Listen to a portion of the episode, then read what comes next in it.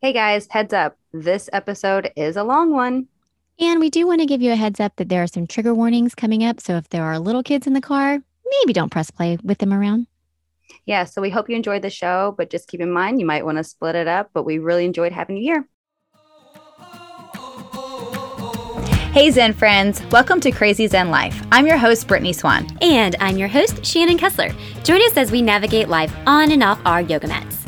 This is a podcast about mom life, boss life, and body life. Real conversations about self discovery and the journey of becoming more mindful in this crazy Zen life. We got it. We're back on social catch up. Thank you so much for joining us. We have a great show today. I am super excited to bring all these topics. Um, little dark, a little heavy, little light here and there, but um, we're happy that you're here listening with us. Shannon, what the hell is going on with you this week? Well, this week, girl, I, it's been a, I've had some things. I've got some critter updates going on. Okay. So this week, uh, beginning of the week, Georgie and I were coming in from outside in the morning. It's still dark out. It's like, I don't know, 6 30, 6 45. We come inside and both of us at the same time see a little mouse in our house. Georgie looks at me, I look at her, and she was like, Roar! and like ski skirts right to this like area where she sees this little critter. And I was like, oh my God, oh my God, that's a mouse, that's a mouse. And, you know, she's like scurrying around, she's trying to find it. And like the little mouse is, you know, behind like this bookshelf or whatever. And I'm flipping the fuck out because I'm like, oh my God, is there for real a mouse in our house? Like, what is happening? And, and you know, uh, like her claws on that tile. Oh. and she can't she's like, scrambling and her legs are going everywhere. She's doing the splits while still trying to run. It's, it's a nightmare. It's crazy. And she's just going nuts trying to get this thing. And i'm going nuts being like georgie find it find it. And you know we can't find it. And my youngest daughter eleanor is sitting at the kitchen counter and she can kind of see into the dining room where we're trying to find this mouse. And she's like you know standing on the kitchen counter at this point and she's like ah what is it? I'm like i think it's a mouse. And she's like oh no. But she's also like my you know lover of all heartbeats. So she's like, don't kill it. I'm like, I can't even catch it. I can't kill it if I can't catch it. It's fine. Um, so, you know, we're like looking around, looking around, can't find it. So I go about the day because it's, you know, we still got to get lunches made and get breakfast made and still get out the house, even though, you know, we're trying to find this critter and I'm making um, you know, her breakfast and all of a sudden she kind of darts over and looks into the dining room. She's like, I think I just saw it move. And I was like, okay, where? And as soon as she says that, I run back into the dining room and I see it and it's running across the foyer, but I can't tell if it went like down the basement stairs or if it went like under the couch.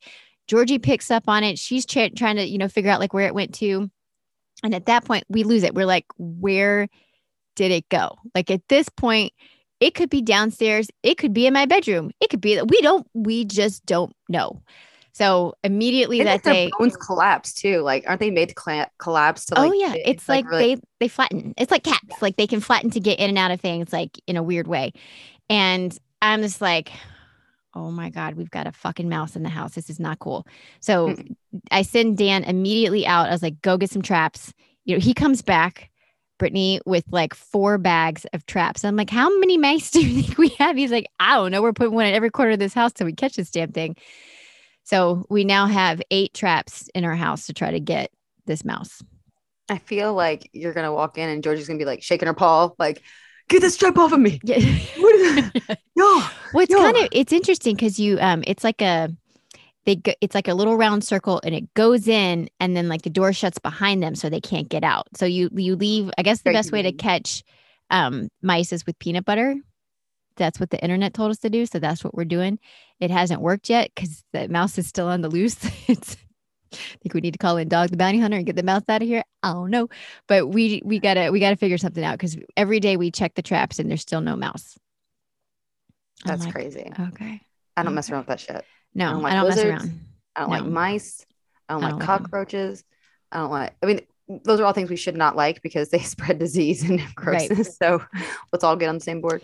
Um, yeah, I like yeah. But I so hope I'll, you find it soon. I know. I'll keep you guys updated on my my mouse drama. I always feel like, okay, what is this a sign that they're trying to escape to somewhere? And should I be listening to the, the animals that they're trying to get what they're trying to get away from? Because I've been finding so many critters in my pool, like frogs and turtles. That, that's natural. But we found a rabbit in our pool, not dead, still alive, just swimming, like kicking it. like I was like, so wh- were I have a feeling that it didn't know how to get out, and it was Yeah. a, it was a tiny one, and and it's weird to see a rabbit swim. I will say that, like it looks like a weird otter, like a really small otter when it swims.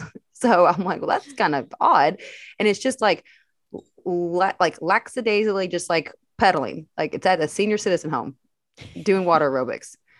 And then my dog jumps in and he's like going after this thing and he's got some speed behind him. I mean, he almost caught it and we had to like, no, Bear, no, because I did not want blood and guts in my pool.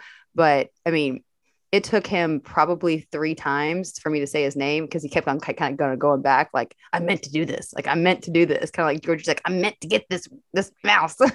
so uh, I'll keep you updated on that too because Yeah. that's weird. But like, why are these things coming into my house? Why You know, you're I, not well, hospitable? I was kind of thinking about the same thing with um with the mouse and I'm like, well, if it's cold outside at night, I would want to go inside where it was warm. You know, I'm thinking this mouse is she ain't stupid or he ain't stupid. He just is like there's probably always some food on the floor because I know how the Kesslers like to eat and uh It's true. it's warm in there. So I don't I don't blame the mouse.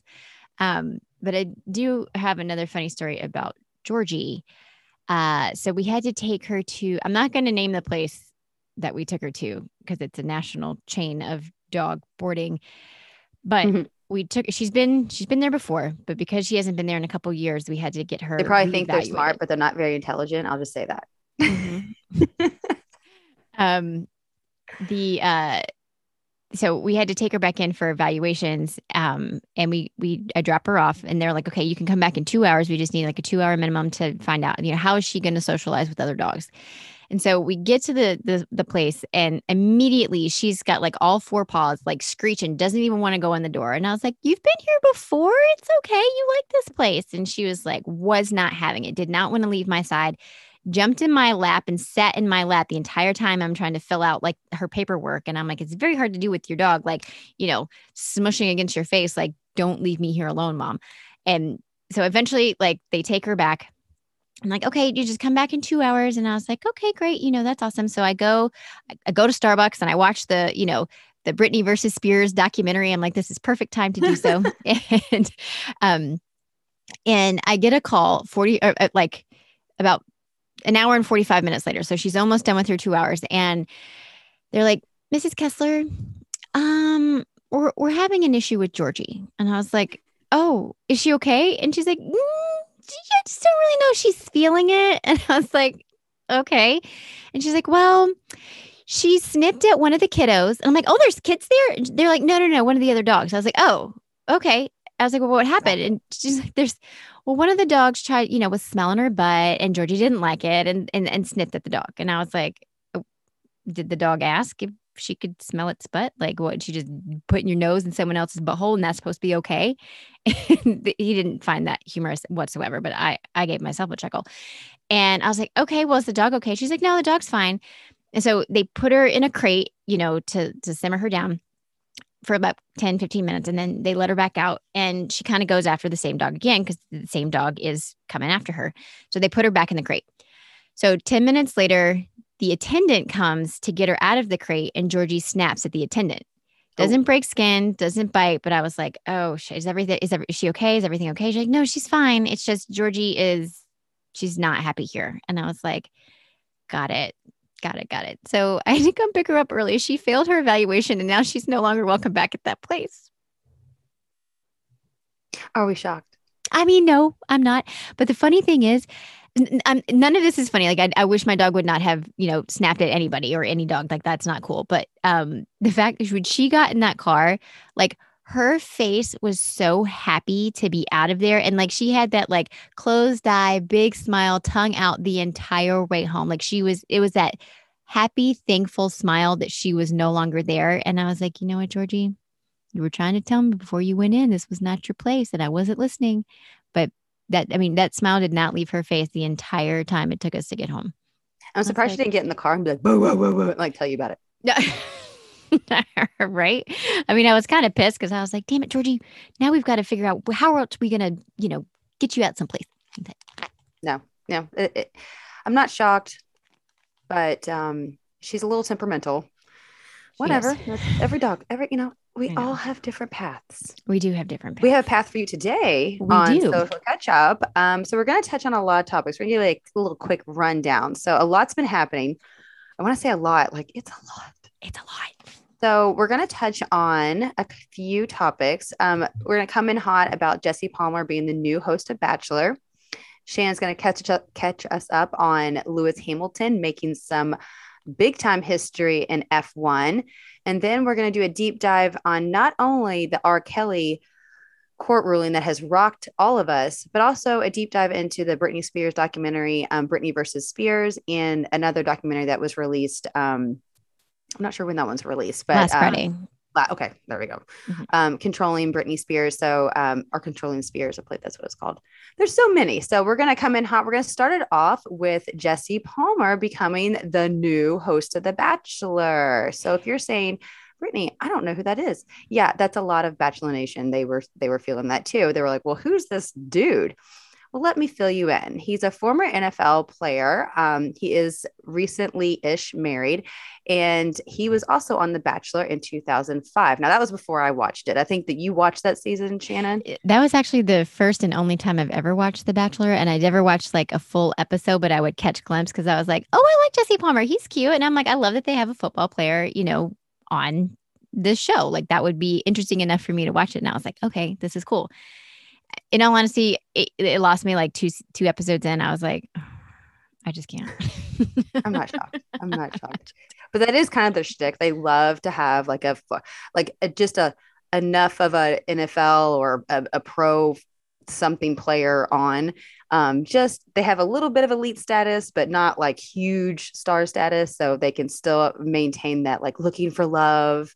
Um, and build, and so they have a reason to be on the show and like kind of build up their popularity. And since then, he's gone over to, to gone on to host many things. Most recently, if you're watching Bachelor in Paradise, Jesse Palmer hosts these this weird surfing show, which I don't I don't get into. Like if you get into it, great. I tried to watch it.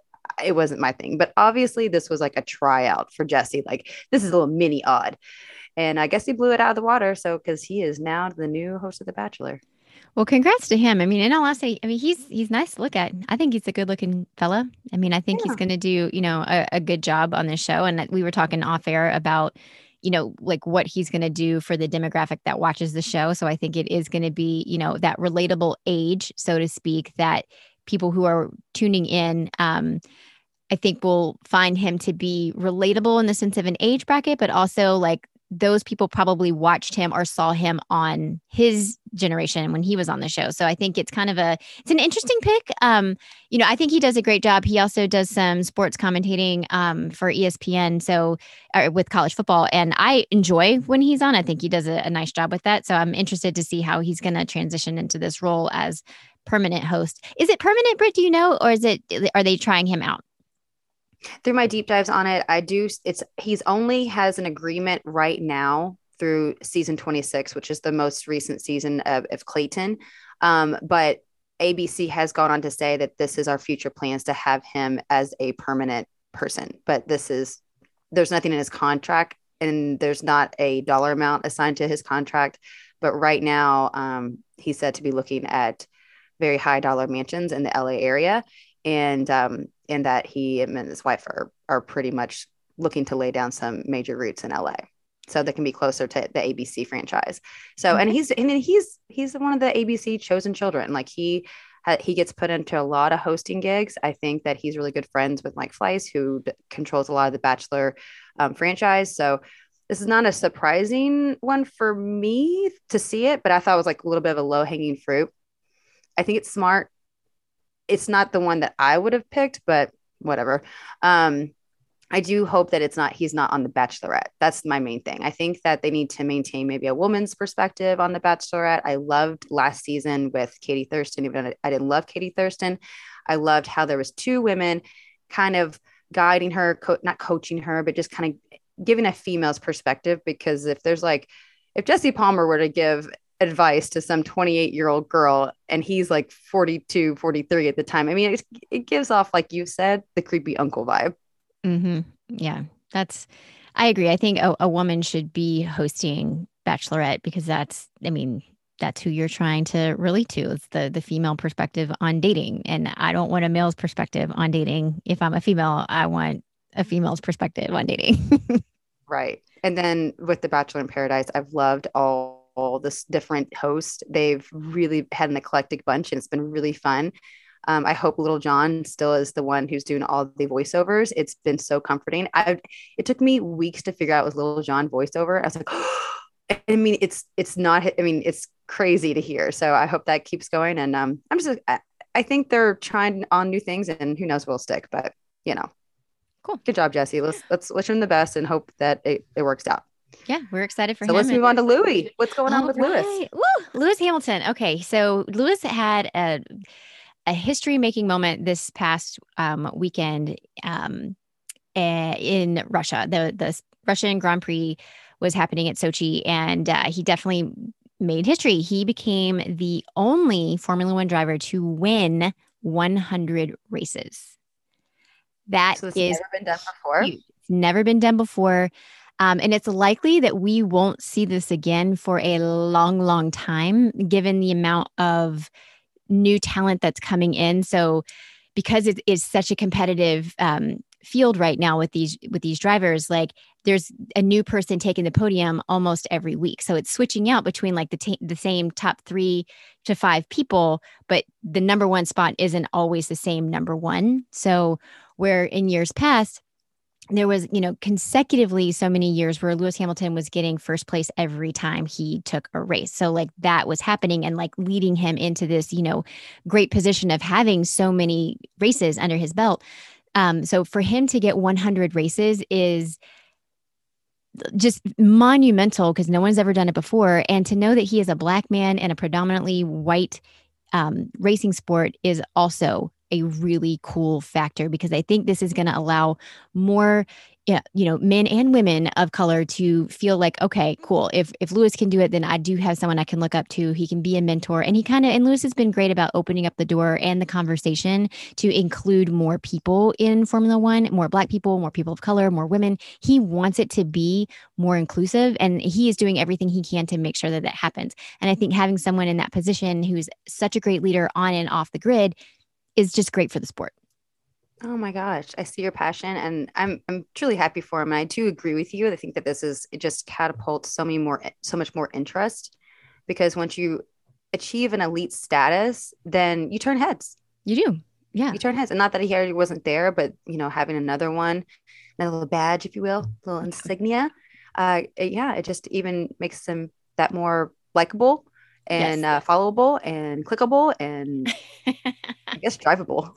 More drivable. I know he's he's adorable. And honestly, I mean, he's great to look at. So if you're like, well, I don't know about Formula One, yeah, you should. I mean, most of the Formula One drivers. I mean, I don't dive deep into this, but like, I, am like, I'd look at them. Yeah, yeah. Like, I'd, I'd I'd hang the calendar on the wall. Exactly. I mean, Danielle Keep has on February. A, a great job over at um, our push push account like she has gotten into making reels and she's done some great reels on some of our favorite drivers who happen to be super cute so if you're like why would i watch formula one head over to f1 push push and check out the reels you'll you'll find a reason to press play and, and that's like so like cute. my type i don't even know how i met my husband because he's tall and blonde but like every mm-hmm. man i ever dated before landon was always like European, like like Italian look with dark hair.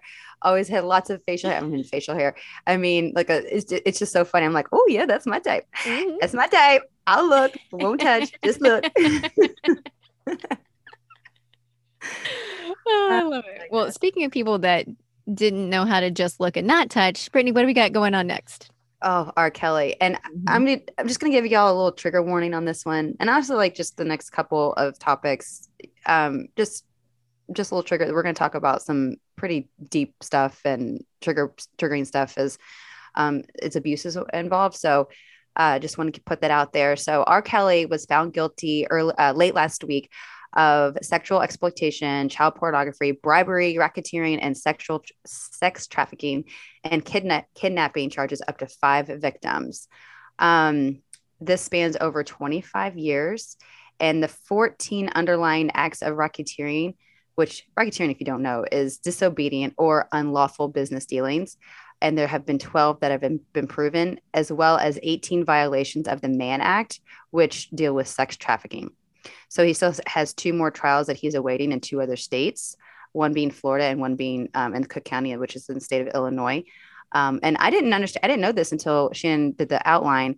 He has an outstanding criminal charges in Minnesota as well. So, and for prostitutions of a prostitution of a minor. So I guess that's adding to three.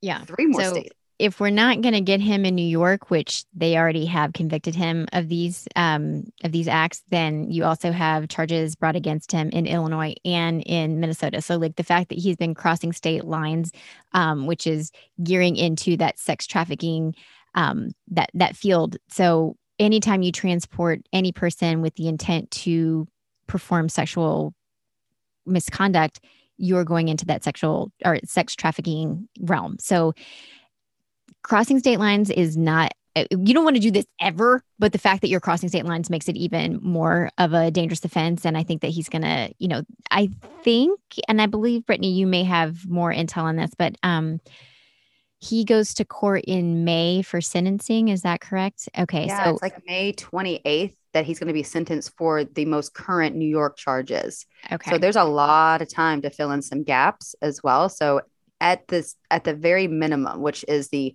requirement, not just the minimum, the requirement so far, he ha- he is already locked in for 10 years. Yeah. So that's the what he's been charged for. The requirement is 10 years in jail.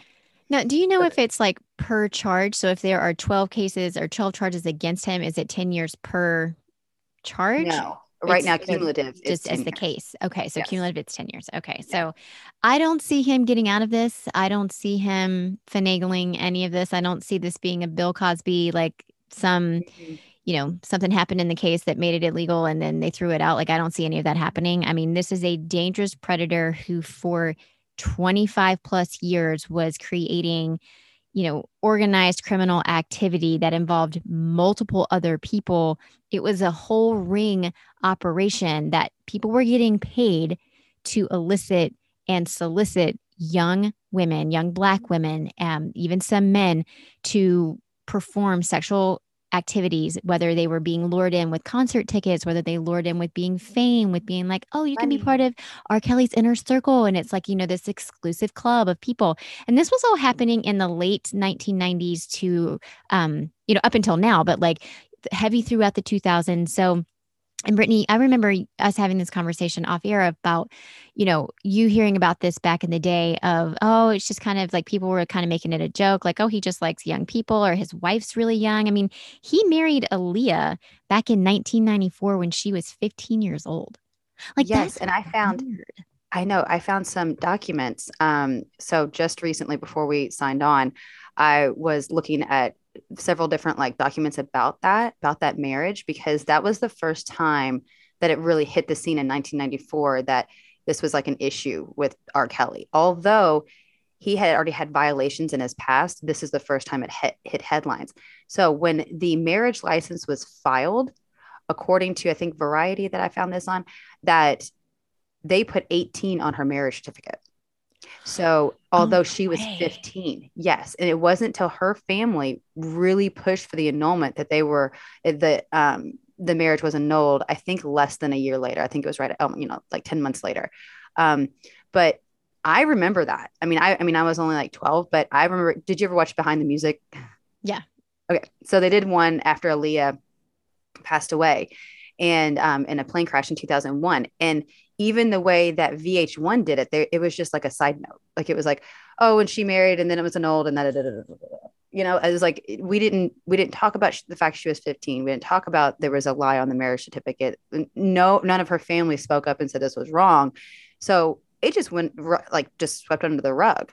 So I think that that was our first blunder. And then um, fast forward to I think 2001. I want to say this because I was like right, I was graduating high school, and I remember, and it was like my early college days that this videotape came out with R. Kelly and an underage girl, and the underage girl was 14 at the time. At the time. And at the time of the video. And the only per- person that was able to prove this was the young girl's grandmother and aunt. And R. Kelly just went on a rampage and, and this is not me. This is not me. But he's literally in the videotape. I've never seen it. This is just because I didn't have internet access back then. like yeah. I had a I had a flip phone. Um, so but he's on the videotape saying her name several times while doing things to her. Oh, wow. So I'm not going to say what those are, but uh, you can look it up if you want. But that was the first time that he was even really put on real display. But instead of us protesting his music and saying this is not right, we watched SNL skits about it. Like we made a joke about it. And that that's been the biggest problem for me. Um, I mean, I participated in it. I was, I don't know, 8, 19, 20 at the time. And I was like, oh, that girl, that really sucks for that girl. And press play. I still listen to Ignition. I yeah. still listen to Bump and Grind. I was Step into the Name of Love. You know, like I still listen to his music. And that's like the most disheartening thing to me as, as society. We just turned our heads, even though we knew this was going on. Yeah. I do think it speaks to, again, the sign of the times back then when when we were much more comfortable as a society just to look away if something was uncomfortable and it was like eh like none of us really had the tools to process any of that none of us had the tool like we just didn't know to, what to do with that information and instead of doing the work and finding out like how do we how do we handle this we just turned a blind eye mm-hmm. I wasn't really that big of an R. Kelly fan, and I, this is probably a hot take, but I hated the song "I Believe I Could Fly." I hated that damn song. I don't know what it was that irritated me and rubbed me the wrong way, but I was like, I cannot. I cannot. It's probably the there was a lot. I was like, I don't understand. I just I can't do it. I just can't do it. You know, and I I was an R. Kelly fan, like I just said. I I mean, I wasn't like you know all the time, but I I did enjoy when he collaborated with somebody. I thought he was a great uh, musician or a great artist. And I think as I've kind of gone back through the the lineage of like how this all take, took place, you know, he kind of hit both worlds. Like he would talk about some real raunchy stuff if you listen to some of his music. And now I'm like, who was he talking about? Like that's what there's my mind. I'm like, oh my gosh, he was talking about young girls. That's what's really troubling me. But then he would talk about like loving God and gospel. So it's like he would hit both worlds. So I think that that's why it just made everyone be like, well, he's talking about God. So how how bad could it be?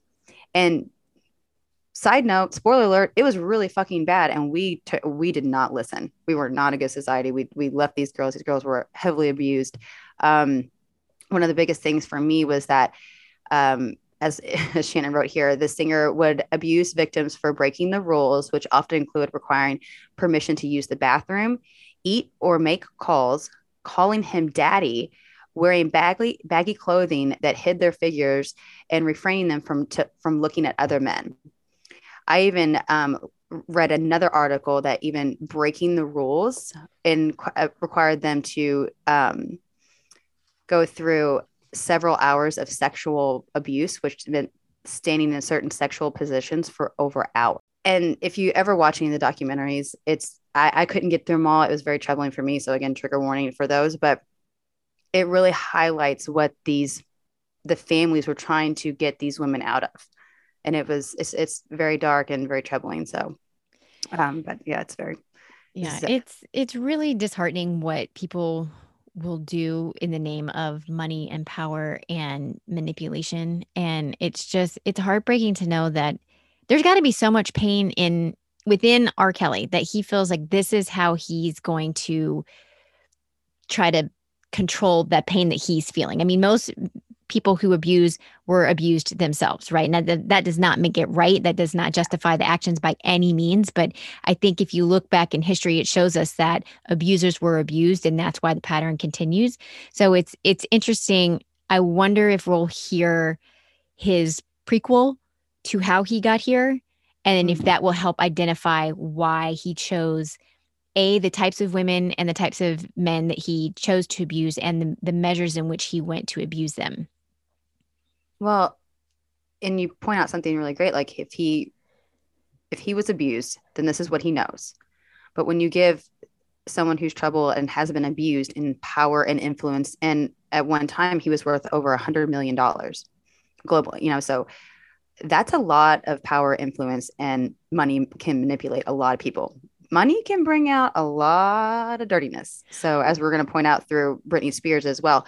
Yeah. So, after now that you see that currently R. Kelly is worth negative $2 million and still reportedly owes over a million to the IRS. So not only that, that has, he has completely wiped out his accounts. He is worth nothing. So we're not going to see anything from him again. Um, I'm personally not going to be playing his music. I hope it gets taken out of Spotify. I would sign any petition at this moment that would get everything removed. No rights. No, I don't want any other. Um, what is it called uh, when they get re- receive money from royalties? Royalties. That yeah. Well, no more royalties. I, I believe um, I heard this somewhere that didn't Drake use um, sample some of R. Kelly's stuff in his new music? Oh, I don't know. I believe that to be. Um, I think that that happened. So I will comb through that. I'll yeah, comb through, comb through and I know you'll you'll be a, you'll be good at deep diving on that kind of stuff. Um, but even like going that far where it's on soundtracks like the Space Jam soundtrack. I mean, that was littered throughout. You know, our 2000s, late 90s, 2000s. Um, you know, culture. It's just eh, the the web is is deep. You know, like it, it reaches. It has a lot of fingers. It reaches deep and to kind of go back to that point of at some point, if you were worth a hundred million dollars, money is no longer what makes you feel powerful. So you have to exert, like, how am I going to keep climbing that power adrenaline rush?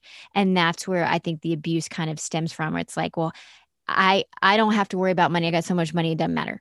That's never mm-hmm. going to be a problem. And then it's like, well, I still need to feel like I have control over something and and power over something. How do I establish my dominance in in my field I will take over people because people are more powerful than money when I can control them. People are commodities. Mm-hmm. Yeah.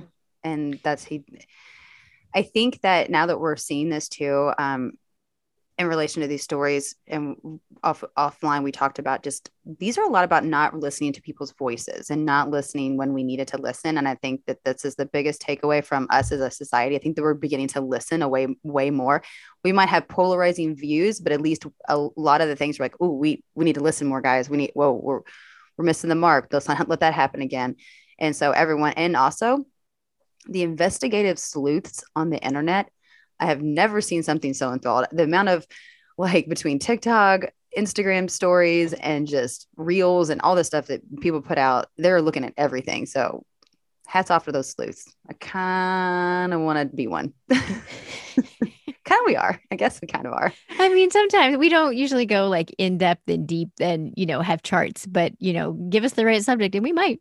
We might. Yes, yeah. Give yeah. I know. We're going to take a, a, yeah let's just hope that um, moving forward, that's what I would like to see. Uh, all music be really uh, removed.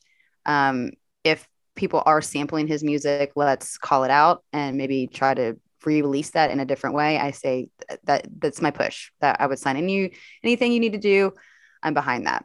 So that's just my my take, my hot take. I love it. Well, we're we're sending all kinds of well wishes to to people who this is giving a larger voice to and giving them the power and the ability to say enough is enough and we're going to make this better for people going forward right all right cool. Switching we're going to take a, a, quick break and we're going to okay. come right back and we're going to talk about Britney Spears. Did you know that over 155 million people downloaded podcasts last year?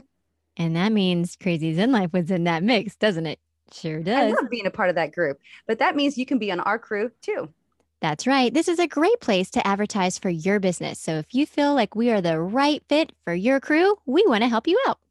With over 160 episodes already in our bank, we have a great audience and we have great influence. People love to press play on CCL, and that means it'd be a great opportunity to get your business out there. You can reach out to us on our social media at Crazy Zen Life or email us at getzen at crazyzen.com. Hope to hear from you soon.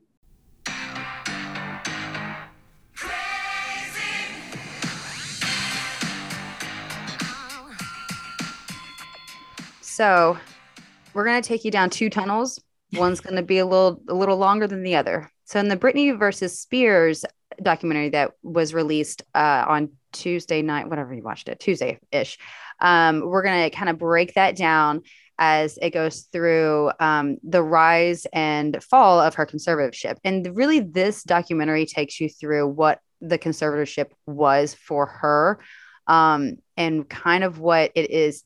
It goes into what she really went through um, and how it kind of just started manifesting to something that was basically out of control. And then we touch on um, controlling Britney Spears, which is another documentary about um, the conservatorship, but also what she was going through. Um, and a former executive assistant from Black Box Security, Alex, I don't know how Vlasov? I'm not sure how to say that last name either. Yeah. Um, and his accounts of what he was asked to do while employed under TriStar. All right. So, do you want to walk us through? Because uh, Shannon actually outlined something so beautiful, and I want her to just take all the credit. I was like, okay, yeah, you you took all the notes. I don't need to add anything to it. I am just here for opinions, direction, and uh, as a witness. Well, um, okay, great. Well, first, I want to mention that the Britney versus Spears documentary was directed and produced by Erin Carr, who's a super fan and a film director, and then Jenny Eliscu, um, who is a yeah. she's a journalist and she was a former Rolling Stone journalist who became friends with Britney um, over her course of writing about Britney for 10 years. So they've they've had a great relationship and she becomes kind of an integral part of this story a little bit later down the road.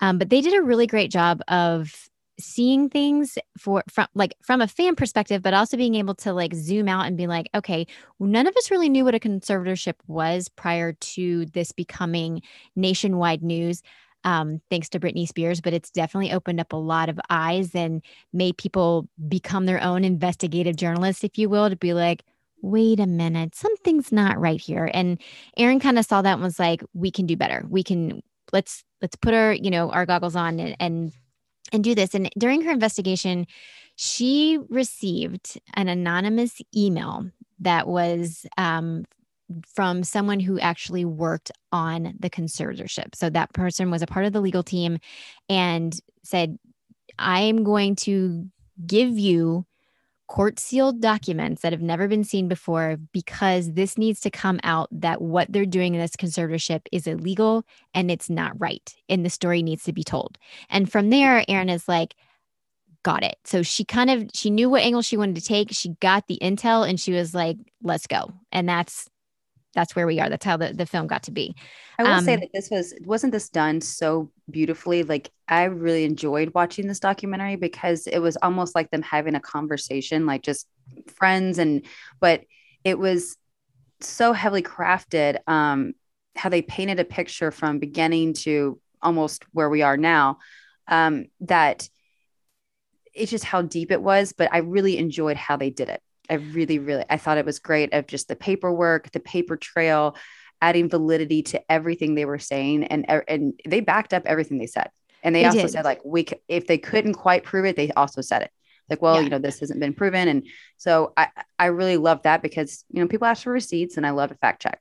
I do too. And we also we're going to include um, a very detailed timeline that goes from 2007 um, to current 2021 um, up until August of 2021. Um, we're gonna and, and it kind of gives you like a debrief of what happened each year so that you can kind of look and see because we're gonna go through some of the timelines here. But if you want like a detailed account of like when did this happen, if you just need it black and white on paper, I get that. I'm one of those people too. I have it printed out right here in front of me while we're gonna have this conversation, but we do have that linked in the show notes if you want to follow along at home. So what this documentary did for us is it gave us people that we key players in the story that we have yet to hear from. So we're going to hear from Adnan Ghalib, which is the paparazzi that became a more of a, a, friend and sometimes I think a boyfriend to Britney Spears. Sam Lutfi, who has been a source of controversy from day one, well, since 2008 with Britney. Um, Felicia Culotta, which is her longtime friend from Louisiana who turned assistant slash like um, chaperone at times. Um, we're gonna, Tanya yeah, Tanya Barron, um, who was a backup dancer. We're gonna hear from Adam Streisand, who was an attorney who tried to represent Britney at a certain point. I believe he was also Kevin Federline's attorney at some point too. Um, Mark Vincent Kaplan, who is um, Kevin Federline's current attorney, and then Britney's former business manager, Howard Grossman, a private investigator, John Narisman, who Britney team hired during the her divorce proceedings from Federline, Dr. James Edward Spar, a geriatric psychiatrist who wouldn't confirm in the documentary or deny evaluating the singer. That was a very interesting, pivotal very point. Two minutes when we'll mm-hmm. get there. Um, and then the conservatorship attorney Tony Sh- Chicotel, I don't know who that is. Laura Lee um, Cracker, who was Lynne Spears' co-author of Through the Storm, just another Through literally piece of something. Um, and then the uh I, the breatheheavy.com founder i don't know what he what jordan miller did. Um and then andrew gallery the cinematographer on britney's 2008 britney spears for the record documentary that they did for mtv so there's a lot of people here that just have not had a chance to tell their story. And i think what Erin does in this documentary is is again paints that picture of like let's just have a conversation with these people. And it's really interesting how none of them felt attacked the way that sometimes you see people feel really defensive in a documentary feel like they have to like defend like their position and whatnot. Everybody seemed very relaxed and very comfortable to share I'm not even going to say tell a story. I felt like it was more sharing what they could do to help Britney. That's how I kind of like that lens that you were trying to, you know, paint a minute ago about how this was um, filmed. But I loved it. So, yeah. Just a quick recap. In 2007 is kind of when a lot of things start. So, um, Britney is being bombarded with paparazzis, and she takes to um, Adnan the paparazzi as I like him. He's helpful. He's always courteous when he's around. And when you see this in the documentary, you're just like, she can't get in her car and drive without there being, you know, 10, pump gas. 20s and 30s paparazzis with their cameras like inside her car window. Like, there's no way she could press the gas pedal without you know, running over people. So at some point, like you do feel like a cage animal. Like everyone just wants your picture, but you're not even allowed to live your life because you can't move. Like you, you literally cannot move forward because people are in your way. Um, so Adnan becomes just kind of like a, a, confidant that she can confide into and then i think it kind of transitioned into like a boyfriend relationship like he starts to you know move in with her like again he doesn't go into the specifics of their relationship but what you gather from him is she could trust no one. And she was adamant, like, I can't trust my dad. I can't trust my mom. I can't trust my sister. Like, I trust no one. And so he became a figure in her life that she felt like she could trust. And like, I think that's where this false sense of security comes from, from Britney, because she just had nobody, not anybody on her team felt like Britney felt like she was like, they were in her corner for the right reasons. Um, to reach out to a paparazzi because that's the closest relationship that she felt. When this guy pumped her gas she found out she's like oh he's actually might be caring mm-hmm. because that's how her brain works and then reached out to him the next day and brought her on basically his her team. But yeah we don't quite know and I, and I respected him not going into detail about what the relationship was. It was only about what could be beneficial to Britney and I and I I thought there was so much respect there um as well as when it goes into other like Sam Lutfi, I thought, and and other people that were basically placed by Britney, but you see that there's a lot more respect. I don't think they were protecting themselves. I think they were protecting her. Yeah, I agree. Um, and it's yeah, I, I agree with that. Um, we're gonna move along to um the fall of 2007, and that enters Sam Lutfi. Okay. Mm-hmm. And this is another person that's controversial in her story. And when this is the first time I've ever seen him in an interview, Brittany, have you seen him in anything? No. Prior? I haven't either. I haven't heard his voice in an interview either. He looked different than when I, I guess the picture I had of him, I don't know. He just like always had a hat on though. And, yeah. The, you know, late, early 2000s and early, you know, 2010. So, I mean, we, we don't know what's under that. Maybe he's been bald for a while, but I was just very shocked. I, yeah, his appearance, I was like, oh, that that's him because I'd never seen him for like 20 years. Yeah, exactly. Um, but it was interesting because it, he's been like the epicenter of so many controversial things in Britney's story. But for him to say, like, okay, well, what was your relationship with Britney? Immediately, he's like, I was her former manager. Okay. And then um, Britney puts on a court document um, at some point that Sam was a quote unquote friend sometimes and that he would get groceries. So it's like, what what the hell did Sam do? And how did Sam get into the picture? Um, so it's really hard to tell like who Sam worked for and what his role was because he's not really being forthcoming about what he did either. It's like almost he was there to be a protector like could kind of be like security or a bodyguard at some points, but also kind of slipped into that role as manager because Britney had fired her current manager, Larry Rudolph, in 2007. So Sam Lutfi kind of, I guess, convinced her that this is the right role that he should be in.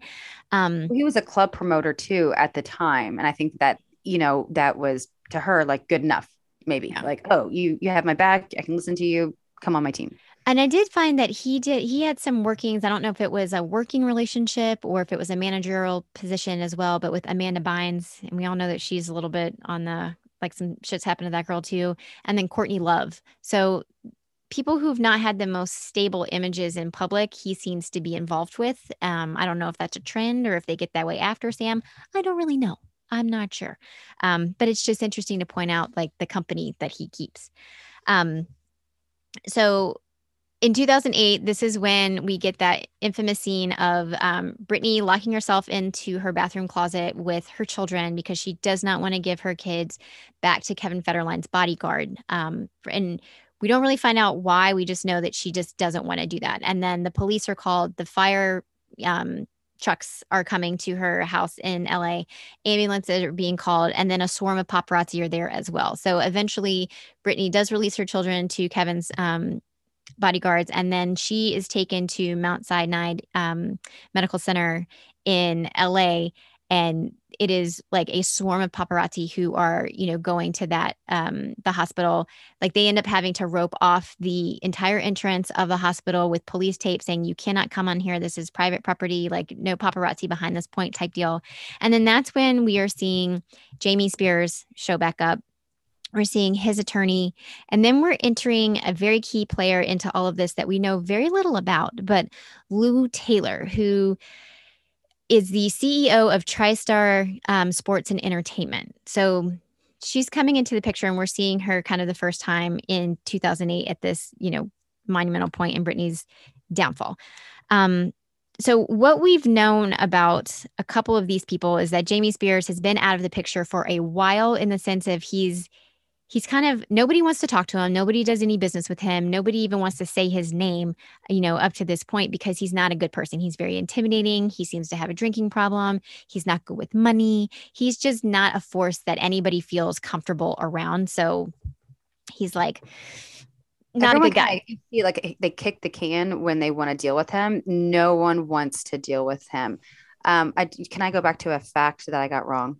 Um, I just looked it up because I didn't want to put out false information. Um, Sam Lutfi and Britney Spears met at a club. He was not a club promoter. He was a gas consultant um, in 2007 when they met, and since then his um, his wealth has uh, increased up to 20 million. He's worth 20 million up today. Hmm. Just food for oh, thought. Okay, thank, I'm sorry. Thank you, Go no, back. That's okay. I'm. Thank you. I just want to make sure that I hit that. I hit that note because I was like, didn't want to put out um, some false information. No, that's okay. So this is kind of enters like the the really like murky water of what's going to happen to Britney going forward because she's on her downfall. She's been, you know, just having a hard time and the the media is not helping. Like they're really painting her picture and like just magnifying her, you know, her meltdowns and her breakdowns and her her dad comes in and he's like enough is enough. Like I'm not taking any more shit from anybody. And then it is decided that let's put britney into a conservatorship. And Lou Taylor is an interesting character in all of this because she then is appointed as Britney's business manager. Britney did not hire her to do that. This was placed um, by her father and her her father's attorney as Britney's business manager. Um, but she is one who Felicia on camera is like, I will not, not touch that her. one. She will chew me up and spit me out. So, well, she releases a very, I would say, religious or slightly self righteous um, statement by the Spears family on the Today Show right after the um the incident where she where uh, Britney Spears wouldn't let her children out of the uh, the room, and I thought that was very troubling. If you didn't think that this woman was had other motives while watching this, then I don't know what your problem is. It was it was very interesting, and we all were like, "Yeah, this is great. Yeah, she's a good girl. Yeah, she's good. She's good. Bring her on the Britney Spears team." So she was also definitely benefiting from all of this um, this situation. Yeah, she was. She actually um she put out a statement uh the TriStar Entertainment attorney sent a legal letter to the Britney versus Spears producers denying Taylor's advocacy for the conservatorship, but admitting she may have been party to the conversations about the arrangement. That means you were in the room, bitch. That means you know what the fuck was going on. Like you might not have stepped up and said this is a bad idea, but you obviously didn't say, no, we can't be doing this either. So you need to sit down, Lou, because I no longer want to hear from you. Actually, yeah. I, I do want to hear from you. I want to I want you to be in court and for Matt Rosengart to be like, listen here, bitch. like we go, we gonna take you down. Yeah, your silence is deafening. We yeah. we we hear all um, of you.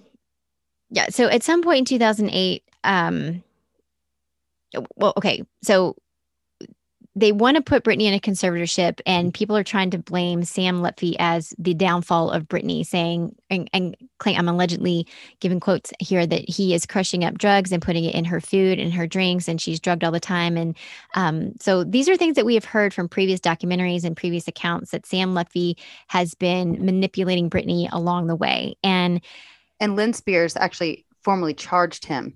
Yes, um, in 2008 there was a restraining order put against him, I believe, in 2008. Um, at some, and I don't know who. I'm sorry, I don't have that the direct. no, I think it was when Spears filed a restraining, restraining order. order. Okay. Yeah.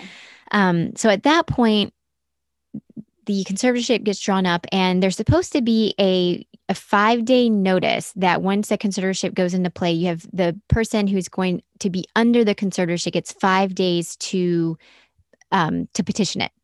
Well, they waived that because they thought that, and this is, I'm, I'm using allegedly quotes here, that Sam was such an endangerment to Britney that they they were fearful that if she was given the five day notice that he would convince her that this is not a good idea and that it would take longer for them to get control of Britney and her finances.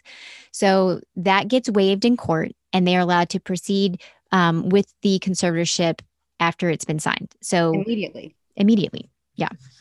And so if that, we don't think that mm-hmm. that's a problem, like that's where the court system and the legal system have really failed Britney Spears. It just, I mean, numerous times along the line, but like this is one of the points. Like, no, we're going to waive that because of hearsay.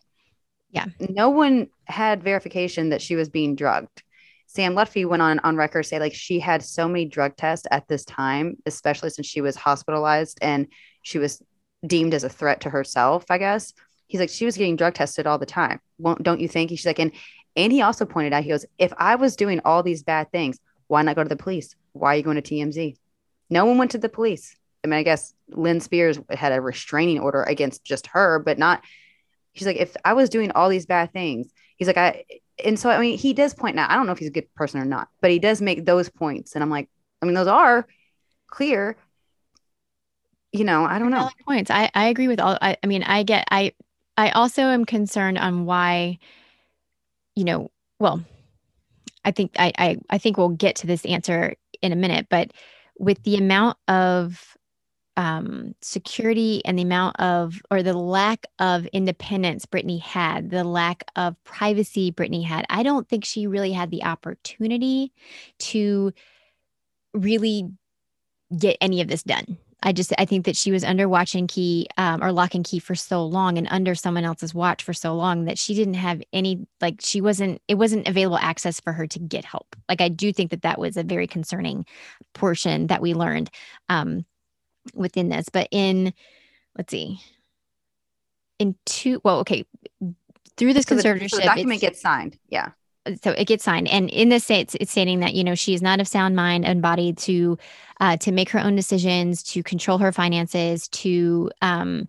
to even get her own legal counsel. So that is all in the conservatorship. So she is not even allowed to petition for her own attorney at this point. One will be appointed to her. And she is appointed sam ingham. And that name will become synonymous with this conservatorship from here on out going forward.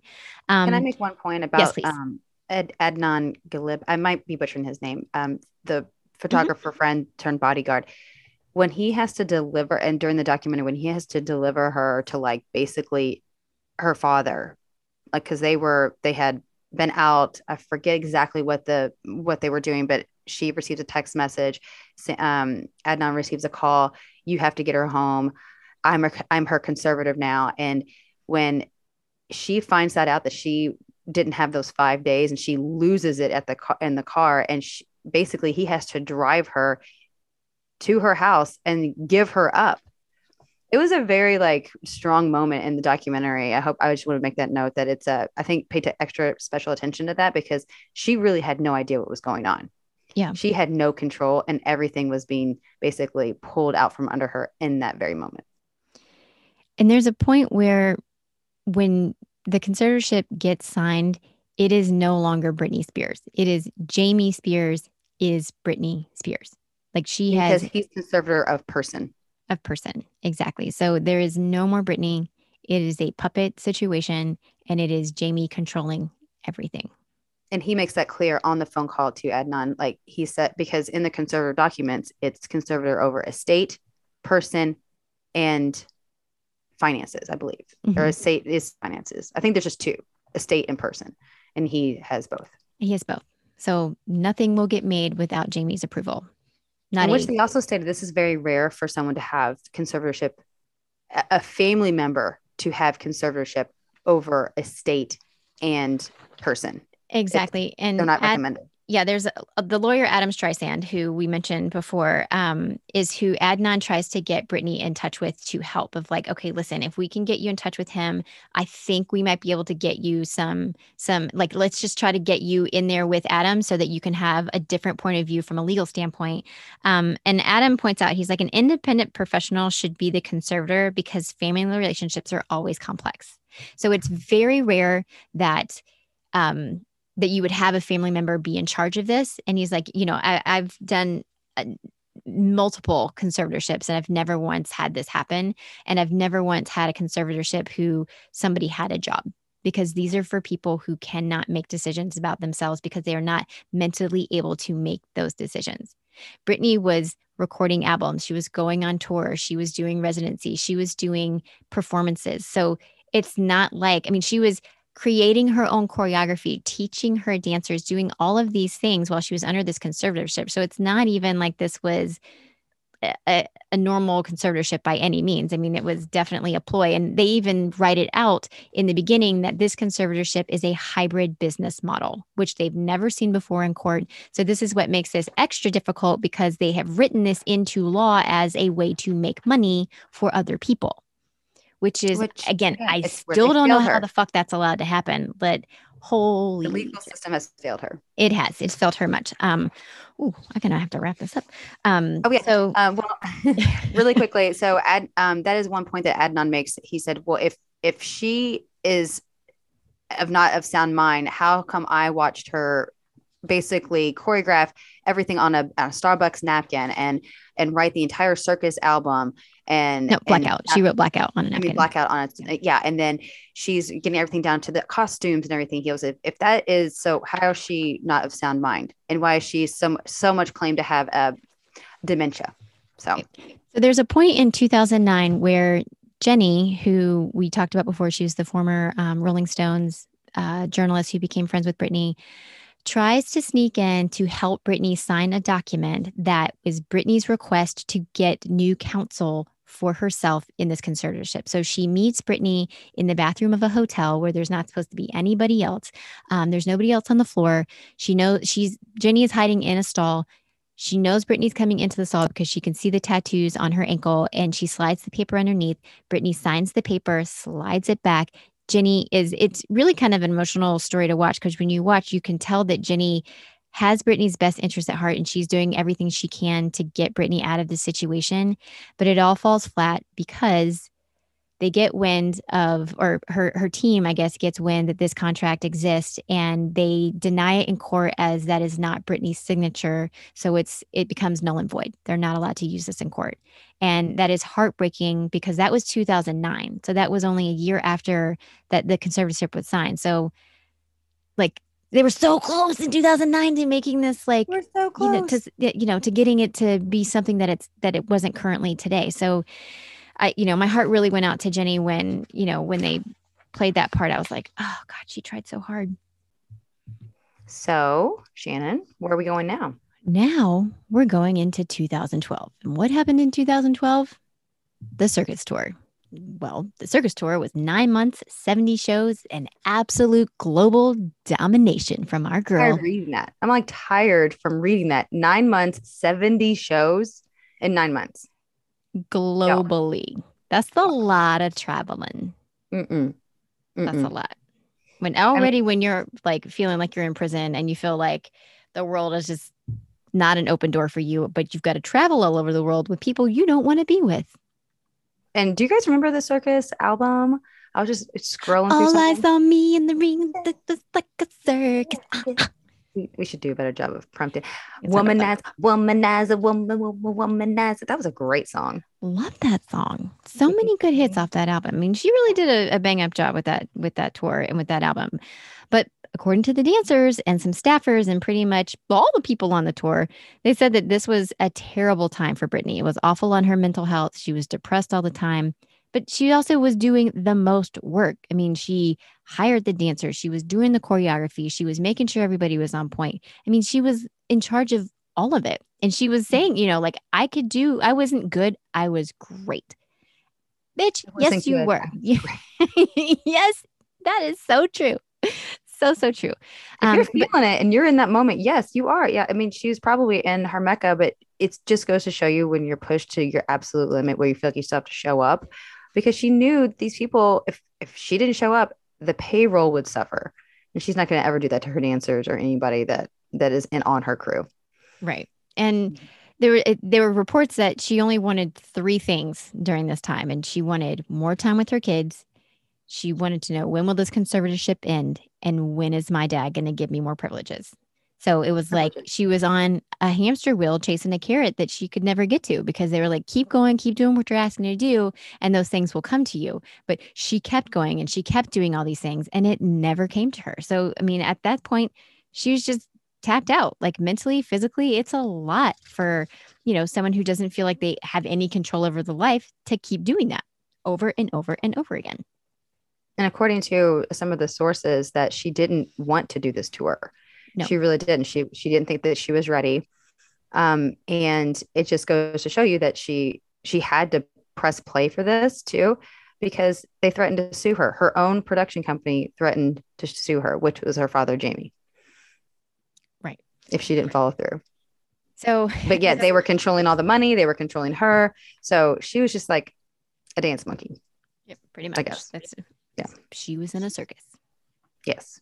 You know now we can see between the lines now it's all really clear like we know exactly what she was talking about in these lyrics um Here's a, uh, this part in the where where she went into the X Factor, where she was one of the judges.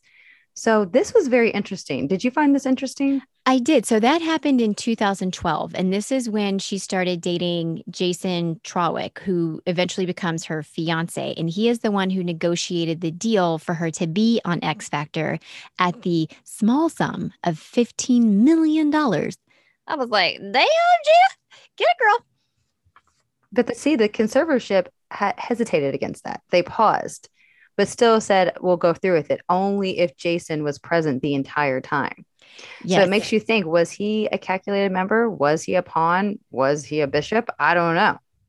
I think we're going to come back to that at the when we start discussing the documentary of controlling Britney Spears because it's going to answer a couple questions that we've had along the way. So stay tuned. We're going to get there. But at the time that Britney does accept the position on X Factor, Jamie Spears also had some uh, stipulations on if she takes this role, she needs to increase her meds. And she went from and there were people who were working with her on the show that were like we had to take multiple breaks at a point in time because she would be so slumped over like just completely glazed over that she had no idea what was going on and that she couldn't even deliver her line. She couldn't participate and be a part of an active member of the show. I mean she was just zoinked out of it um, and that was because her dad made her increase her meds to be a part of the show which they didn't really touch in the documentary on why that was. So I was interested to find out. I'd be interested to find out like why he felt the need to control her medication to the point of her not being completely like Lucid. I don't know. yeah lucid. Do you think so? You have a question about did she why he was controlling it from the beginning or why he was controlling it when she's on X Factor? for for that particular show like because it didn't it the accounts don't seem to say that this happened over like a time span. It was during the show right? So like why why? I'm just curious why he thought that this was a, a good idea to increase her meds on x factor. Well I do remember this one part in the show because there was so much information, so it's a lot Yeah. to ingest. But wh- when or digest, um, when he, they were talking about the partic- particular meds on the show, it was more like it was it was a reward. Mm, i don't remember That's- that part That's the way that they kind of painted it. Like, but then she like she had meds that she liked, not like I, I think it made her more like herself that she felt like her maybe her anxiety was lessened maybe her depression was lessened and she had meds that she liked. But he said i'll give you those if you take these as well. That's the way that it was painted on the or how it was explained on the show on the documentary. Oh so um like he he made a, basically a deal like i'll give her the meds that she likes in turn for the ones that will keep her moving on the show. Because he increased her stimulants on the show so i wonder what the other drugs were that she was like what the give and take was on that yeah this is all so interesting so um, but during the course of 2012, Jason becomes Britney's fiance. And at that time, he is added as a co conservator on the conservatorship. Um, and after Jamie put in a request earlier this month, Britney's fiance, Jason, was officially added as a co conservator. The pair have been dating since 2009, and Trawick could now control Britney's decisions on everything from food and clothing to medical care, but not her assets. This is a quote. Hmm. This is very unusual situation because generally you don't see conservatories get married.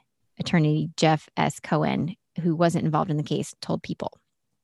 Yeah, and I'm I hope more comes out about this Jason fiance, although very attractive. I do want to know more about what was the uh, the back door, maybe the underbelly of this deal because that's kind of sticky. I mean, and maybe and maybe it just all made sense to her at the time, but I wonder if she had any say at all with that.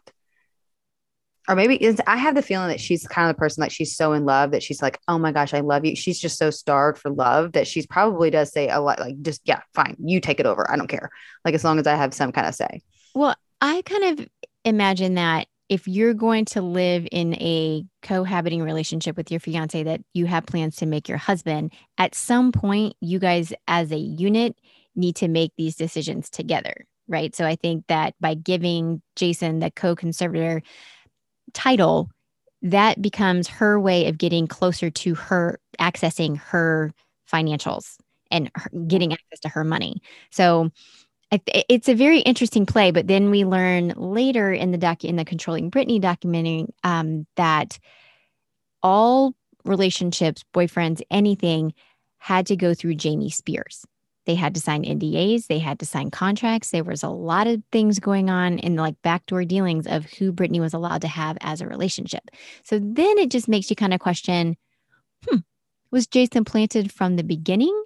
Or was this like an organic reach? Or like at what point did this just peter out for I mean, did he just decide like Jason was like, I gotta wash my hands of this. I can't do this anymore. This just becomes too much. I mean, it's at some point you feel like you're getting in a relationship with Britney Spears, but were you brought on by a team or were you sought out by her? And then the team had to investigate and kind of like, you know, mold you into what they needed. I don't know. I mean, these are all questions that I had while watching this. I was like, wow, okay. And hopefully That's like she does she comes out sometime um and puts and sets the record straight on what she wants to what what she wants to talk about. You know, what she wants to say. And um part of the things that and too like there was another gentleman that came into her life after Jason. It was a photographer friend. Um, not sure their relationship. It seemed very loving. I forget his name. Yeah, hold on, I'll find that for you because he was the um he was the guy that was hired from the um Britney Spears um from the documentary uh from MTV. That's how he got to the, to the Yes. Hold on. But then he became like almost like a trusted confidant. Yes, his name was Andrew Gallery. He was a cinema Yes. photographer, and that was 2008 um, that he met Britney um, on the For the Record documentary for MTV. And he had a lot to say too. Like he had that letter that was handwritten by Britney Spears that she asked him to read on TV. It never made it to TV. I mean, he was smart enough that he made a he took a a pic- picture of it. Yeah. Um, and that's how he still has a record of it because that letter became confiscated by Britney's team, and he hasn't seen it since. So, you know, yeah, he seemed again like I thought that was very um and what he says about her relationship with him. I mean, it doesn't go into detail. Was very respectful, whether it was romantic or not. Doesn't that's none of our business. But what he does say is that she's a very endearing person. Like it- it- he felt like it was very natural. She's very sweet. She's very caring. She's so. I loved how, again, he was so respectful of her and just guarding her and telling exactly what the people need to know about her getting her life back. It wasn't about him. It wasn't about what he encountered or what. So he, every person I felt like along the way, like took their ego out of it and really put Britney Spears' um, like best interest at heart. And he is one of them. agreed. I really liked him. Yeah, me too. And and I, lo- I remember them asking like, "How did you have the foresight to take a picture?" And he's like, "I wouldn't call it foresight." He's like, "I just, I just, I don't know." He's like, "I just felt like I had something I had to do," and I was like, "Well, that's kind of foresight." Yeah. yeah. uh, so, uh, so we continue on. So Jason and her do split up. Mhm. Um, that is all that's said. Yeah. Don't know if he's pushed out or not. And I never really took a deep dive into him. I mean, I probably will once we wrap this up, just to be like, now that I know more key players and what they did in this, I now I'm a little bit more invested and interested to be like, and what do we know about him? Where did he go? Where What are you now? Where are you now? Right. Why didn't you talk to these people in the documentary? What are you trying to hide? What did your lawyer say? No, you can't be in that show. Like, right, right, for sure. I have questions. but you know, Britney Spears goes on to still make a lot of money. Um, She she's still putting out albums. Um, she's or she's still in uh, Vegas. Perform? No, she's performing in Vegas in 2013 to 2018. Mhm. Is that correct? Yeah. Yeah. Um, and I was actually at one of those shows. Were you? Yes, I saw Britney Spears in Vegas. It was it was interesting. Um, and I'll tell you why. Okay. Um, now what it was interesting to to hear like the backstory of a lot of things that went on because I was like, the show wasn't the greatest. I saw her towards the middle part. It was like 2013, 2014. And um she did little to no choreography the whole time. Um, she seemed very out of it Mhm. even like a lot of people that were with me, I was in, I think I was with like 10 other couples and they were kind of like, something up with her. Um, but she did go on a lot of rants. Her mic was her voice. Like she, she would like, there are certain parts where she would just cut the music.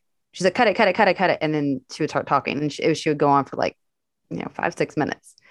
Well, she that would was yeah. Sorry. Go ahead. she would go to the audience she would pull people on stage um i think it was just really interesting looking back on it i was like she just wanted that kind of interaction and she did want that kind of voice um but she did little to no choreography. She did not a lot of dancing. Um she changed outfits a lot which i thought that was really cool. But she did a ton of interacting with her dancers. That was really neat. Um you could tell that she had a great relationship with everyone on stage. So that's just my takes my hot Yeah. takes. Well, they mentioned that between 2013 and 2000, I think 17, there's really not a lot of information on Britney because she was doing her residency in Vegas and there there was just such a lockdown of people allowed to have access to her. So they were saying that really the only things that if people were recording it with their phones, that's how they have evidence of her talking to the crowd. Like there's really not a lot of footage that has been released of her actually doing obviously no interviews. I mean, very little communication with the outside world. Um, but you know, there were times where she did address the crowd and there was one point where she was like, okay, so I have this conservatorship. I've been under conservatorship for three years and I felt like the decisions were made for me. So I wanted Glory to be my baby. And I've been really strategic about it. But that quote was cut from a show that she was in and it was never aired. So it's like, hmm, that's interesting. So again, I think I think she was like, this is my only lifeline. Like, I, I got to feed the people something so that they like breadcrumbs. So it's like, is Britney okay? I'm not okay. Yeah, and she's doesn't have an iPhone. She doesn't have any kind of access. Every and we'll get to that in a minute. So, and what you have written down here, she made over 34 million and was close to 6 million. eh, And hold on, from 2017 to th- 2018, Britney Spears made 34 million and was close to 60 million. Her father Jamie made 2 million during that time and had a 6,000 a month, 16,000 um, allowance per month. Right. And he allowed Britney Spears 8,000 a month in an allowance. So your net worth is close to $60 million and you're allowed to spend $8,000 a month. I'm going to go on a limb here. Of mm-hmm. that 8,000, I bet she had to pay bills out of it. Like you need to pay this. This is what you need. I, I, am going to go on a limb say that because if if because she's like having to do like things like, oh, I want sushi one day, and like, oh, you had sushi the other day, I you can't afford it. Like if that kind of stuff is being said to her, I wonder what this eight thousand dollars a month went towards. I would like to see the receipts. Mm-hmm. I would really like to see how this money is being spent because it's not on new clothes. No, we know that. We've seen her in her Instagram. She's still wearing the same clothes from 1997. Mm-hmm. And very, I mean, I, am just curious what is that eight grand going to? Um, but considering that Jamie Spears lives in an RV outside of a warehouse, I'm really concerned on what you're doing with $16,000 a month, Mr. Spears if he owns a vacuum store anywhere, I need to see the books. you guys know anything about me? I think vacuum stores are always a racket. Like, why would you go to a vacuum store? I just don't understand it. And there's yeah. so many vacuum stores. I'm like, why? Why do people need to go to vacuum stores? Trust me, yeah. It's a racket. It's a front. It is a front. so, um, moving right along. So, after 2018, um, it is decided for Britney that she's going to be doing another stint um, in Vegas for the domination tour. Is that what that is called? Or Femme Fatale. Femme Fatale? Okay. Mm-hmm. Um, or maybe it was domination. It says, okay, I'm just going to read this from the timeline of uh, on January 4th, 2019, the performer announces a work hiatus. Quote, I don't even know where to start with this because this is too tough for me to say. I will not be performing my new show, Domination, Britney posted on Twitter. However, it's important to always put your family first. That's why the decision I had to make. A couple of months ago, my father was hospitalized and almost died. We're all so grateful that he came out alive, but he still has a long road ahead of him. End quote. Following this announcement, attorney Andrew Wallet also resigned, getting out of the co conservatorship. 100% she didn't write that. No, she did not, because I don't think she's she ain't gonna be that nice with her dad in the hospital. Mm-mm. Mm-mm. No, she's pulling every plug um, sign every paper. Um, but it just goes to show you that when they're saying like, oh, she can't do certain things, but yet they're wanting her to dance and perform four to five nights a week in Vegas, which that's not easy to do. Um, and then, but that's okay because you're going to make 64 million. But, but you know what? You can't, you can't have your own cell phone that's, da- that's dangerous. That's dangerous. Yeah, that's dangerous for us. That's what they're saying. Yeah. Um, so in April of 2019, Britney goes through a mental, goes through treatment at a mental health facility. And no and, one heard from her. Like that's where everyone was like just breadcrumbs. Okay. Like, yeah, she just decided she walked right off stage one night, announces that she's not doing this tour, and then legit just walks right into rehab. Is pretty much how this goes down. And then in the documentary, um, not I think it's framing Britney or is it framing or being Britney Spears? I can't remember the one on Hulu that came out. Can you can you pull that up in your fact checking, Brett? yeah. um, but in that documentary, it's said that she's like, you know, I had to pay for no, it wasn't that documentary. Actually, it was when she um in June when she had her uh thing in court and she's like, I was forced to go into a mental framing. Um, framing framing framing yourselves okay thank you um I was forced to go into a mental um, center that I didn't want to go to. I had to pay for it out of my money that I did not want to go to, but they told me I had to do it. And she was forced to be on lithium. Forced to be on lithium. They took her off her drugs that she was taking and forced her to be on lithium, which she did not want to take, which is not okay. And the side effects for, for lithium are your own. If you are allowed to be on it, from what I've understood, and it's very little that I've, I know about, but I do think that people have said that it does long term effects if you're on it long term. It's only meant to be a short term, very right, short term right. drug. I think that she was on it for long term. Um, so Britney entered a mental health facility and was later taken home by her now boyfriend Sam Asghari. Um, it was her decision to leave, but she will still be monitored at home. and through the roots of the Free Britney movement, had a long had long been planted. This um, incident riled up the followers and even posted protested for her release from the treatment facility. So they're essentially been like, it's not good for her to be here. She needs to get out. Okay, good. I, I, I believe that to be true too. Um, and then May of 2019, Britney attends a conservatorship hearing with her mom. Um, so they're trying to help in the conservatorship, and her mom's hoping that she can step in and try to help that. And then September 5th, 2019, Jamie temporarily steps back back as conservator, citing personal health reasons. Um, but Jamie relinquishes control to Britney's caretaker, Jodi Montgomery. Among the rights given to Montgomery was the ability to restrict and limit visitors, except for Br- Britney's court appointed lawyer, Sam Ingham. Mm. And then August um, 2020, the conservatorship is extended into 2021, which was that was not exciting for anybody to hear. Um, and then September 2020, Britney acknowledges the Free Britney movement, which I think was a big deal. It was um, a huge deal. Yeah. And then she was leading us breadcrumbs. If anyone's following on her Instagram, you know, oh, she's wearing yellow today. Oh, she's you know, whatever. She was like trying to give us whatever she could. That's what we interpret.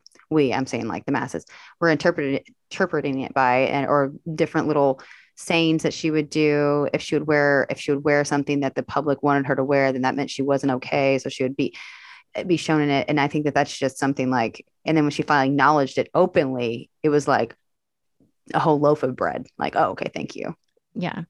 Um, Oh, can I, I can I talk about lithium real quick? I just yes. want to correct yeah. correct myself. Um, it's made to heavily reduce the frequency of mania or manic um, episodes, as well as prevent bipolar or help relieve bipolar depression.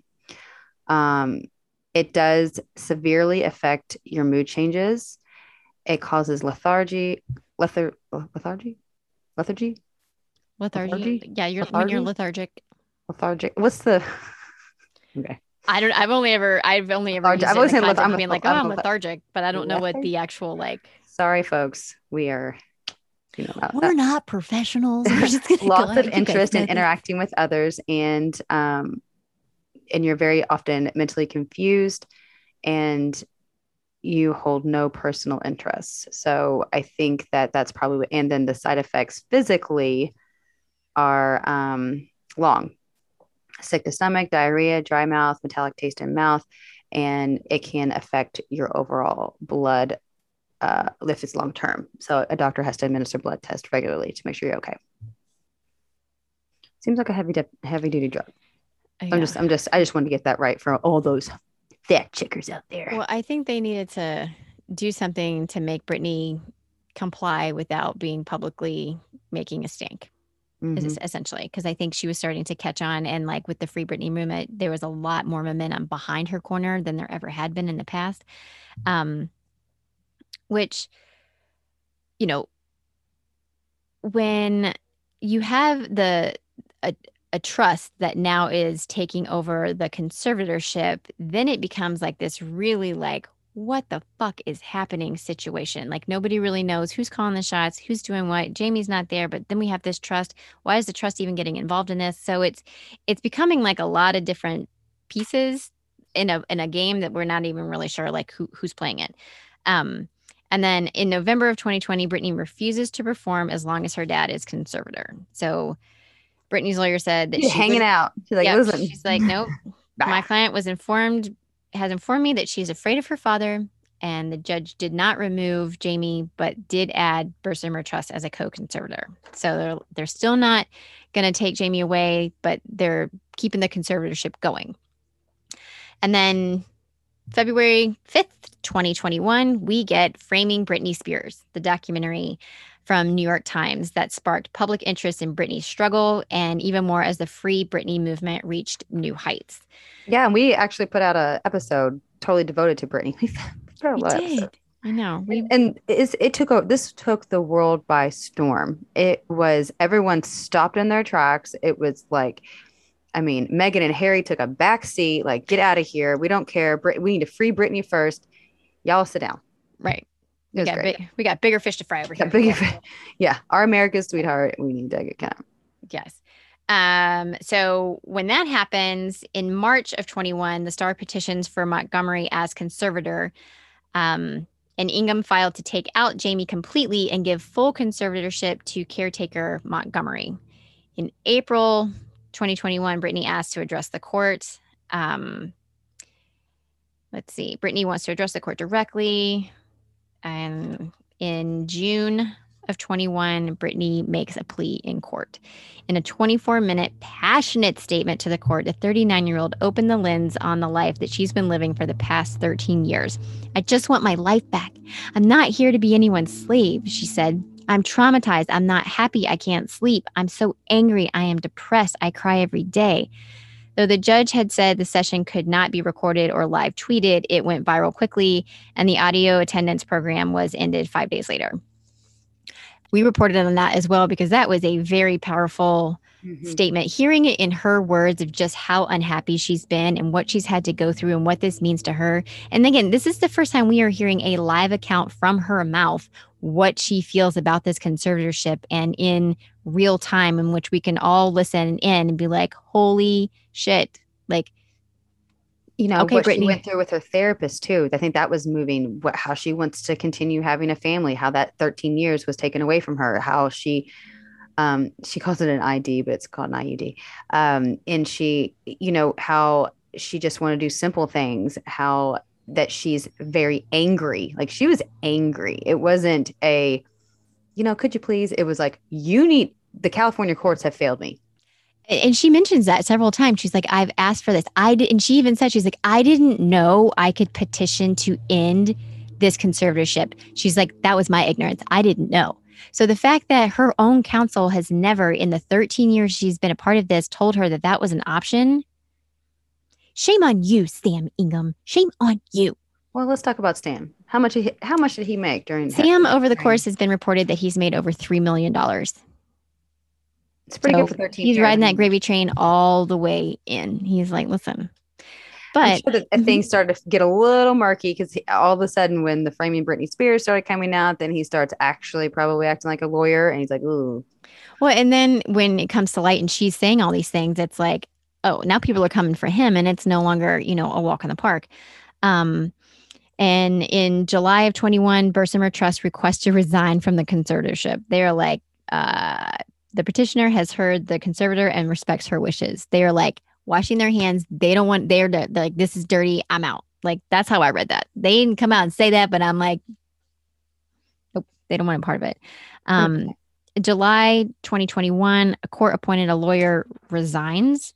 Um, Britney entered a, oh, wait, sorry. Though Ingham had worked for her for 13 years, he was assigned by the court, and Britney expressed a desire to choose her own lawyer. Um, and like I just said, she didn't know she could petition the conservatorship to end, but she's like, I know that now. And then July 2021, Britney hires her own lawyer. And a judge ruled that the pop star could her, um, hire her own lawyer, and she chooses Matthew Rosengart, a former federal prosecutor and a well known Hollywood lawyer. And let me tell you, not all heroes wear capes because Matthew is a hero in this story because he has come in and he is like laying down the law and he's like, this hero has like a big pen and a mission." Yeah, he's like, Mhm. "Let me get it's you." getting it done. Mhm. Um, but something really cool kind of came out of this. Not kind of, it did come out in July of 21. A bipartisan free act is introduced.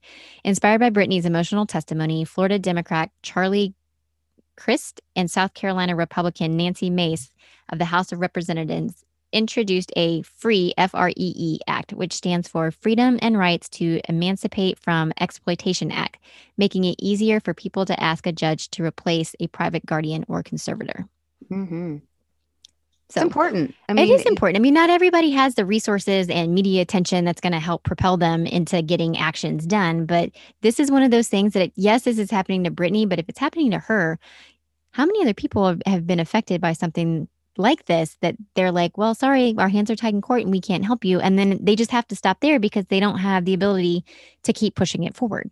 I mean, it's very sad. We don't know how many people. I mean, they, they said it's in the millions that right now conservatorships um, that take place in the United States, but it's also really frightening you know, the amount of abuse these people might be having. I, you know, a lot of this is uh is very damning and I hope that it I hope things come to light. Things need to change. I do too. Um, okay, so that was July. So then July 23rd, Britney asked for the conservatorship to end. Rosen Rosengart filed to end the conservatorship, calling it a Kafkaesque nightmare in the document. I don't know what that means, but that's a big word. I'm not good at That's a- pronouncing The this. Scrabble word. Mhm. That's a twenty dollar word. August 9th, 2021, a request to move up the hearing is denied by Judge Penny. But August 12th, uh, Jamie Spears agrees to step down as the conservator. So this is important because he's That not he filing to end the conservatorship. He's just asking to be removed as the conservator.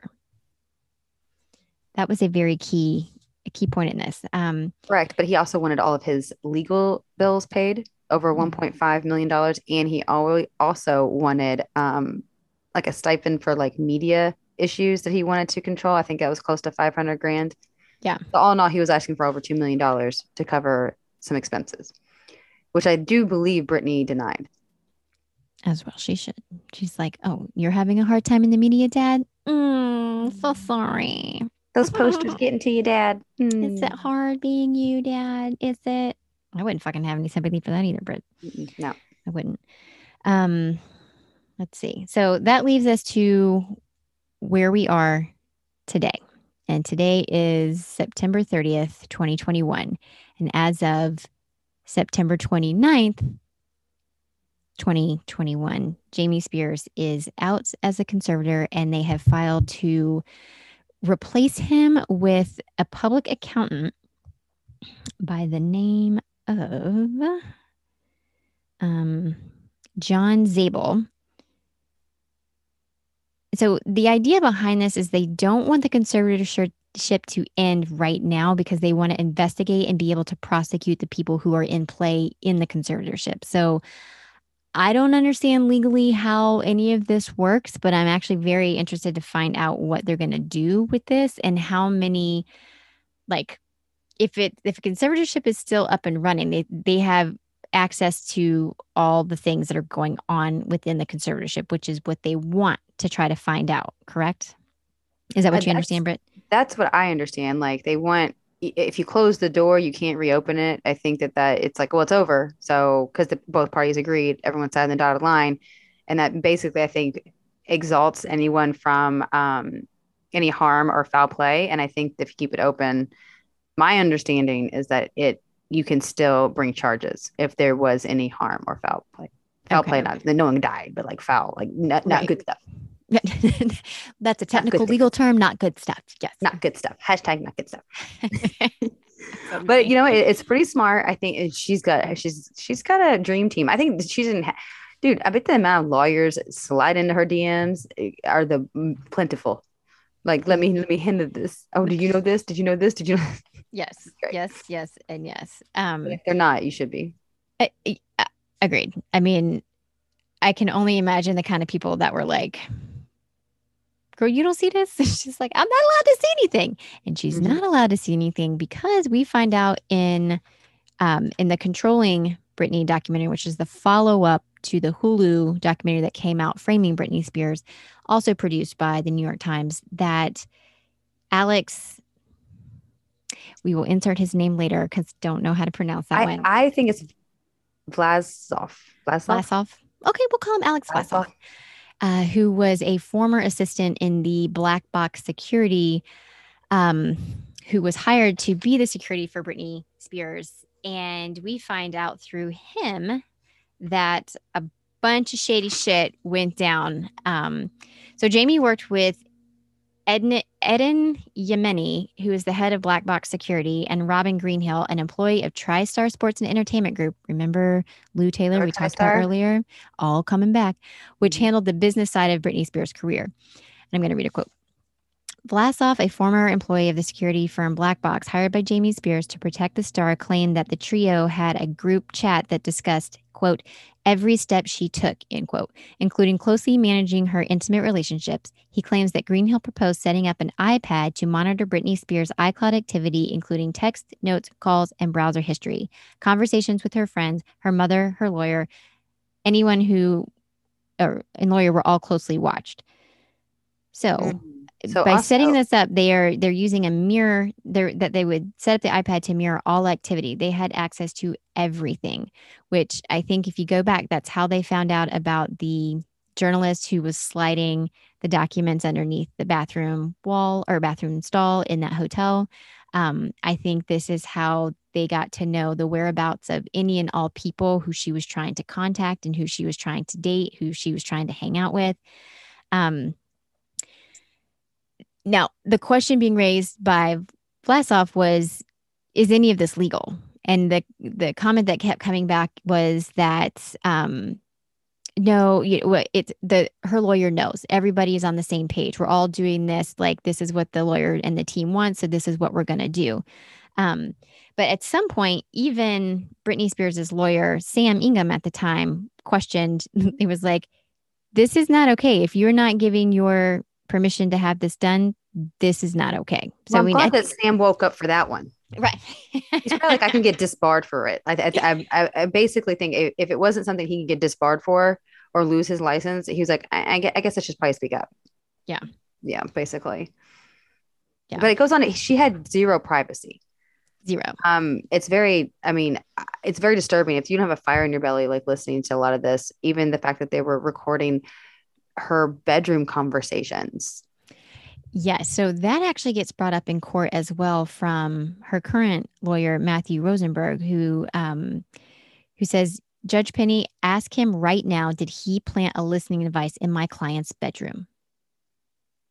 So according to Alex Vlasov, the former employee of Black Box, he said that they did plant devices in Britney's room. And he was asked at one point to destroy a flash drive that he was like, there can be no record of this. Absolutely none of this can be held. Um, you know, like nobody can know this is happening. So destroy it. And he's like, what's on it? And he's like, you don't need to know. So he's like, oh shit. Okay. Well, and also And- he was heavily threatened because he started to ask questions. That's Yes. a that's a pivotal part of of part of these interviews is that he was like, I don't feel right about this. He was he was he was made to administer drugs to her and he they were they came in like sealed envelopes. It wasn't like an IV or anything. And that he had to make sure that she took them every day and he felt very uncomfortable with that. Like Yeah. he he didn't feel like that was a part of his duties because this was never a part of what he had been through in his previous employment.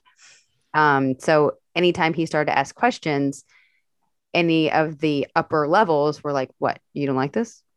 Exactly. And there got So to be a point where Alex was like, I'm done. I can't do this anymore. And when Alex was leaving, um, he, he went into the the the head guy Edan's office, um, and Edan placed his gun with the clip out on his desk.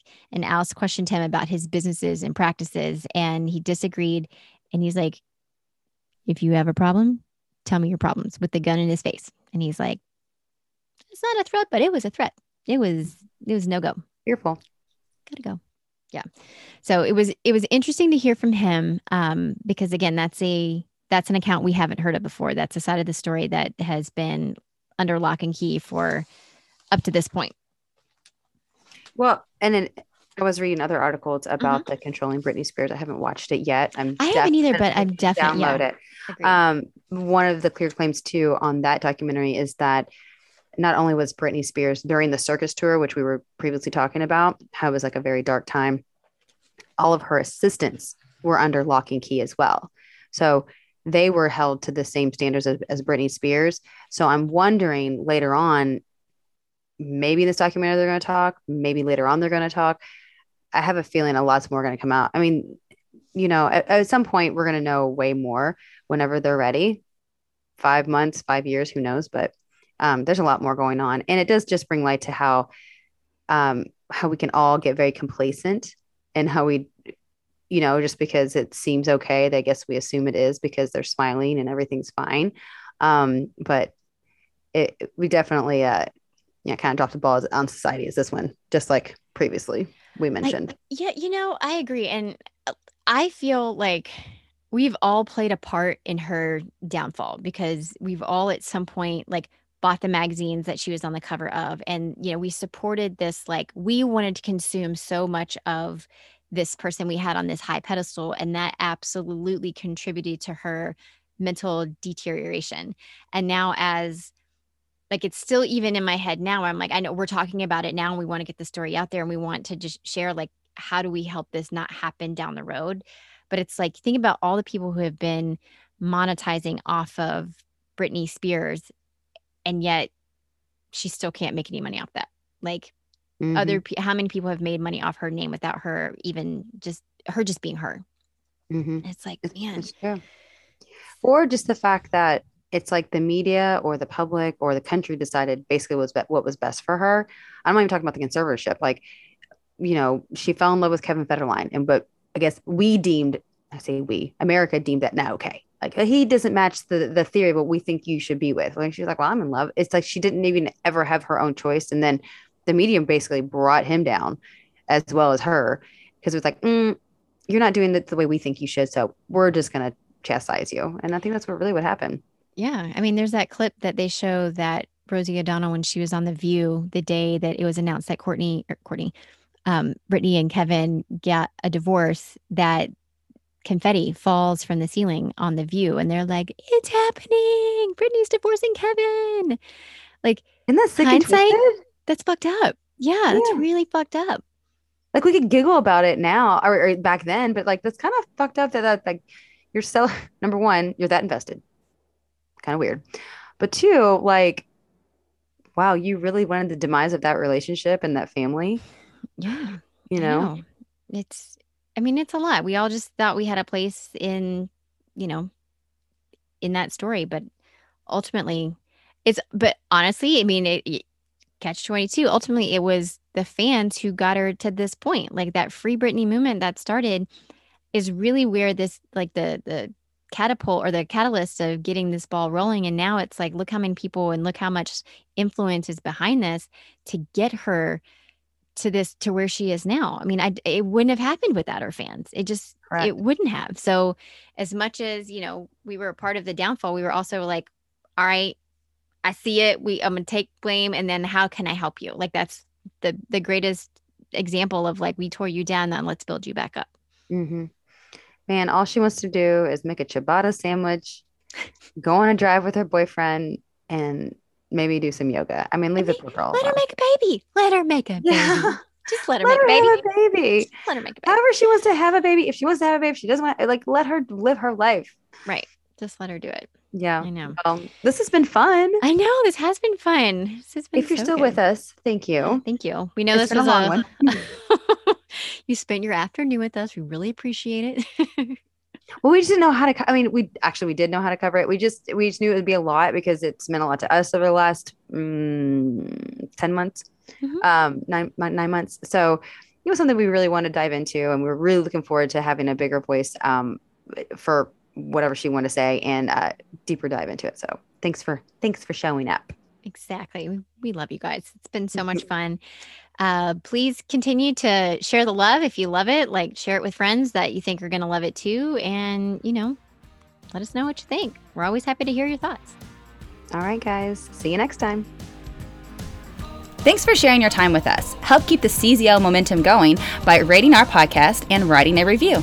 If you love what you heard in today's episode, snap a screenshot and post it to your Instagram stories. Don't forget to tag us.